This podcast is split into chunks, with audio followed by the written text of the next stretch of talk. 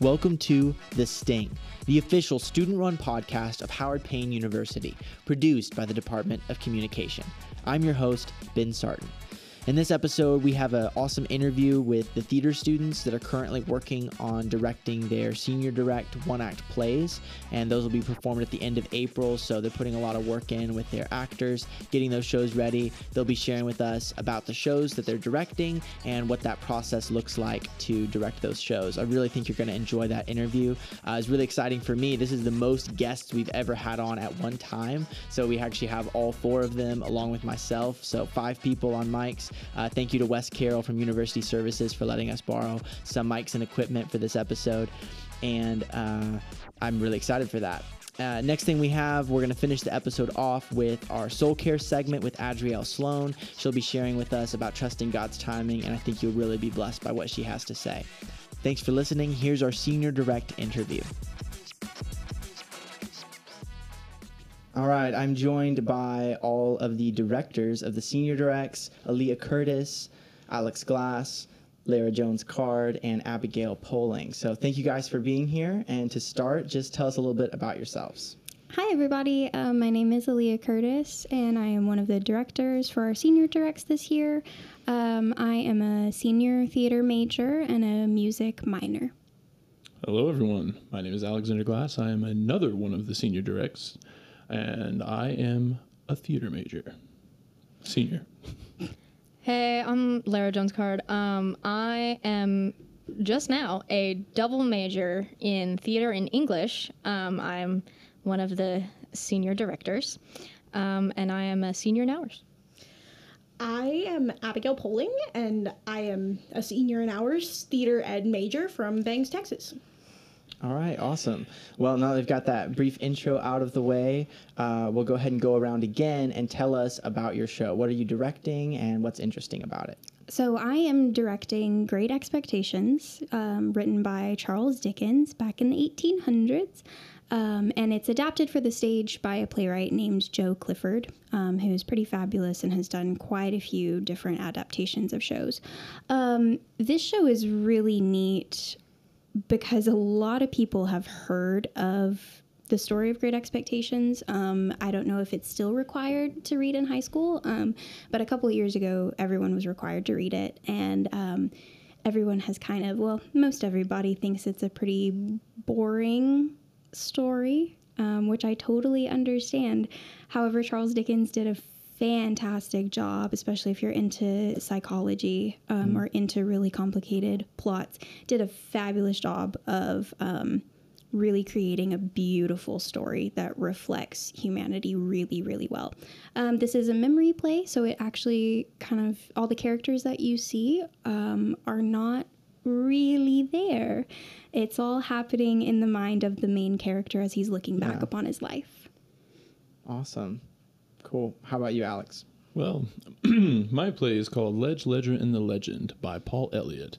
Now, this fun little play is probably one you've never really heard of. That's because it's not very well known.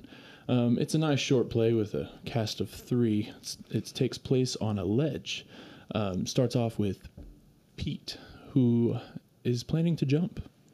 And I know that can sound tragic, but it takes a turn for the better when a suicide counselor shows up and just wants to tell him how to go out in style.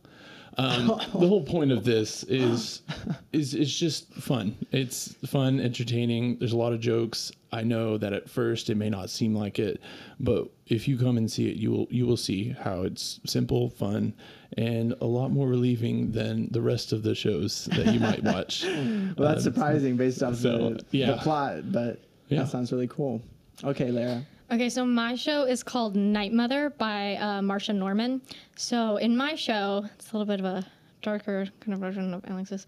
Um, the daughter is going to um, kill herself the night that this show is taking place. Um, and so basically, her mother is trying to stop her. Okay. Um, this show basically just kind of shows like the relationship between the characters and how like things kind of grow and mm-hmm. uh, mass like just snowball if you don't like communicate and stuff like that. Yeah. Um. So yeah. I'm directing Eurydice by Sarah Ruhl, and anyone who's heard the great tragedy of Orpheus and Eurydice will know this plot pretty well. Uh, I'm really focusing on the emotional impact of losing a loved one, and you get to kind of watch Orpheus spiral, and then at the very end, you just get to watch how everyone lost everyone, which is how tr- great tragedies tend to go, if we're being honest with ourselves. Wow. Cool. Well, it sounds like it's a great variety of shows, and uh, I'm really excited to be able to see them and actually be in them. I'm in Aleah's and Great Expectations. Um, so now that everyone knows what these shows are, let's talk some about what it's like to direct. Now, I know some of you have very, actually, I don't know how much varying levels of previous directing experience you have. So we'll talk about that. Uh, first question I have is, what are what's one of the f- most fun aspects of directing a show? I think uh, probably the easiest part and the part that makes it most fun for me is that I'm in control of almost everything. And so I get to nitpick and make things exactly how I want them, which is great for someone like Yeah. me. That's really cool. Yeah, it's um you take this base design essentially and you get to create it into something that you want to show the world. And that's really what I is my fun aspect of directing. Yeah. So I love um, getting to work with all kinds of different people um, because theater is a collaborative art. You can't really have theater with just one person. I mean, even if you're putting on a, a one person show, you still need an audience for it to be a show. So you need at least two people. So it's it's definitely a collaborative um, art form. It's a it's just a collaborative Yeah. action. Um, so I, I absolutely love getting to work with so many different people multiple times a week. It's so great. You kind of become like a little family, and it's just wonderful. Yeah, that's kind of how I am. Uh, I I only have two people in my cast, so we're very Okay, like wow. kind of close knit. Yeah. Um, but mostly just like seeing my actors kind of like bloom into their characters and like Mm-hmm. seeing them add little little pieces that they put in there themselves is just wonderful. I love it so much. Yeah, that's really cool. Uh, what's one of the challenges you faced? Uh, and this could be just generally challenges that you faced as a director, or maybe specifically with your show or in this context. Well, one of the biggest challenges I seem to face, and I feel this way probably for every show I'll ever do, is scheduling. Oh, mm. Amen. Say it oh, You again. have- you have to make sure your rehearsals work well with pretty much everyone's schedule, and you have to accept that there will be some rehearsals where someone will not be there, and you just you have to make do with it and get as many as you can in before the performance.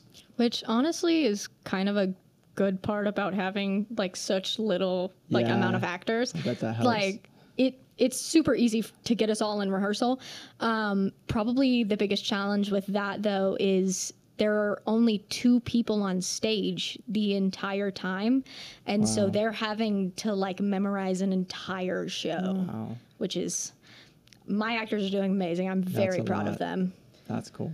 Speaking of like scheduling, it's super difficult trying to collaborate with three other directors. Yes. Because we're trying to figure out when to use the space, uh, what times we have, who can use the space, and props, costumes, set Yeah. pieces. It's all insane. We're fortunate enough to be sharing a lot though. Yes. That's really cool. Thank goodness.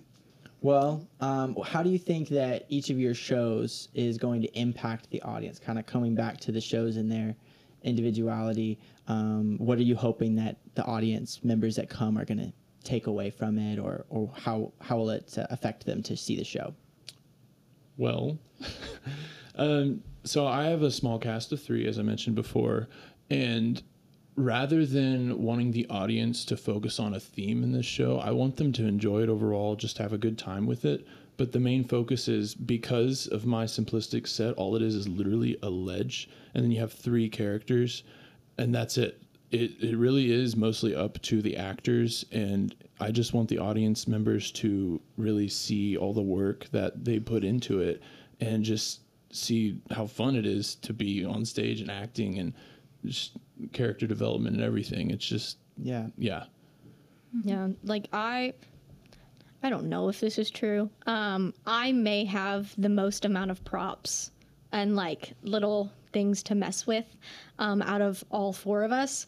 But because of that, like my actors get to be really into it and so it kind of sucks you in to like you're sitting there just watching it um it's it i want it to be emotional in like a cathartic way so that people are able to come and just kind of like get those emotions out because that is another part of Yeah. theater that's that's why like tragedies are there um, it also kind of shows like an awareness of others kind of like you never really know what's going on with someone until Yeah. it just snaps so It's really cool.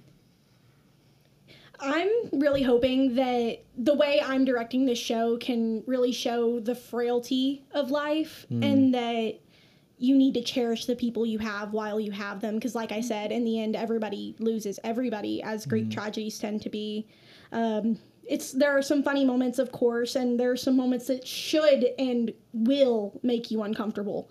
Mm. But the main point is that you're coming into this with Eh, open eyes and you're willing to feel the story and feel the mm. emotions of other people for me. Mm-hmm. Wow. It's a it's kind of similar. Great Expectations is a little bit similar to Eurydice in that way. Um, I'm really hoping that um, our audience members who come come to see this will, um, for one thing, leave with a, a deeper appreciation for classical literature. Um, I think it's something that is undervalued in our society. Um, I totally understand Old English is real hard to read and hard to listen to, and I definitely understand that. But they were still people um, a couple hundred years ago, just like we are today, but just a different way of speaking. Um, I really hope that the audience leaves examining their own lives and how they they treat the people in their lives. This show is based on relationship. Um, it's you really get to see sort of the main character um, look back on on how he treated people in his life um, and and the repercussions of his actions. But you also get to see um, you really get to follow the lives of the other characters as well um, and see how their different treatment of each other really, really affect one another. Um, so hopefully the audience will take away that and will look at their own lives and, and maybe fix things if they need to fix Yeah. things between between relationships. Yeah, I think that's one of my favorite things about theater is the way that it causes you to reflect, um, whether that's on your own experience and your own decisions or on the situations that people around you might be experiencing and thinking outside of yourself. And it sounds like all of these shows are really going to bring that out. Uh, for audience members and will also be really entertaining. So, uh, all these shows are going to be April 28th through May 1st.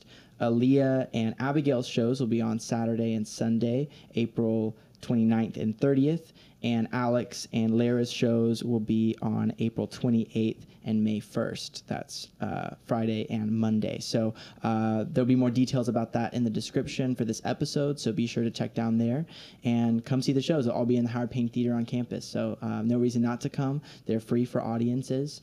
And um, yeah, come see the shows. And thank you guys so much for being here and telling us about them. I'm excited. Thanks for having Cool. us. yeah thanks. thank, Thank you. you. Now it's time for our soul care segment with Adrielle Sloan. Adrielle is a freshman from Blue Ridge. She's double majoring in strategic communication and public policy. She's a member of the Student Speaker Bureau and a part of the Department of Communication media team. Adrielle is going to be talking with us about how God has been teaching her to trust his timing. Here's Adrielle. Hi, everyone. So, today I'm going to be going over something God is teaching me, and then I'll talk a little bit about a verse that kind of coincides with that. So, a big lesson I feel like I've been learning in my life over this past semester is that God's timing is not my timing. This is something I've heard a lot throughout my experiences in the church, but I've never really experienced it firsthand until this past semester.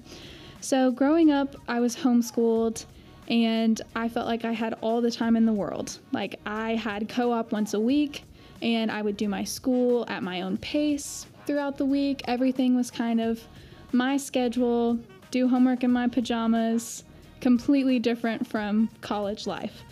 And so now, kind of experiencing a college schedule it's very different for me, as I'm sure it is for lots of people.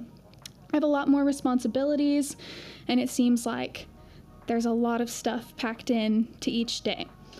And I'm already someone who finds it really hard to say no to people. But uh, at the beginning of this semester, it seemed like I never had the time to say yes, which was sad for me. And over the course of the semester, my granddad actually shared this verse with me.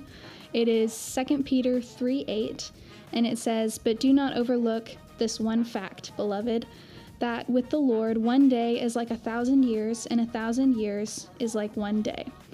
So, after he sent me that verse, I was just kind of thinking over it in my life, and it served as a really great reminder for me that God has the capacity to fit all of the commitments I have in one week into one day.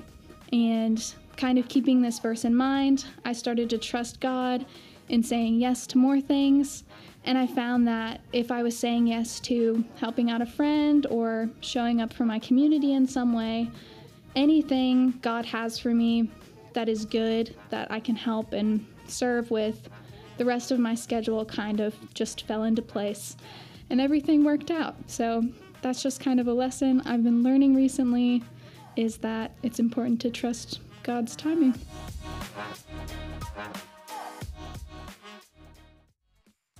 Well, that's all we have for this week's episode. Like I said before, I'll be putting the information down in the description for those senior directs uh, so you can see what time each show is. I hope that you'll make it out and come see all of them. They're free to come see, so no reason not to, and I think you'll really enjoy them. Uh, thank you so much for listening, and we'll be back again with one more episode this semester in two weeks.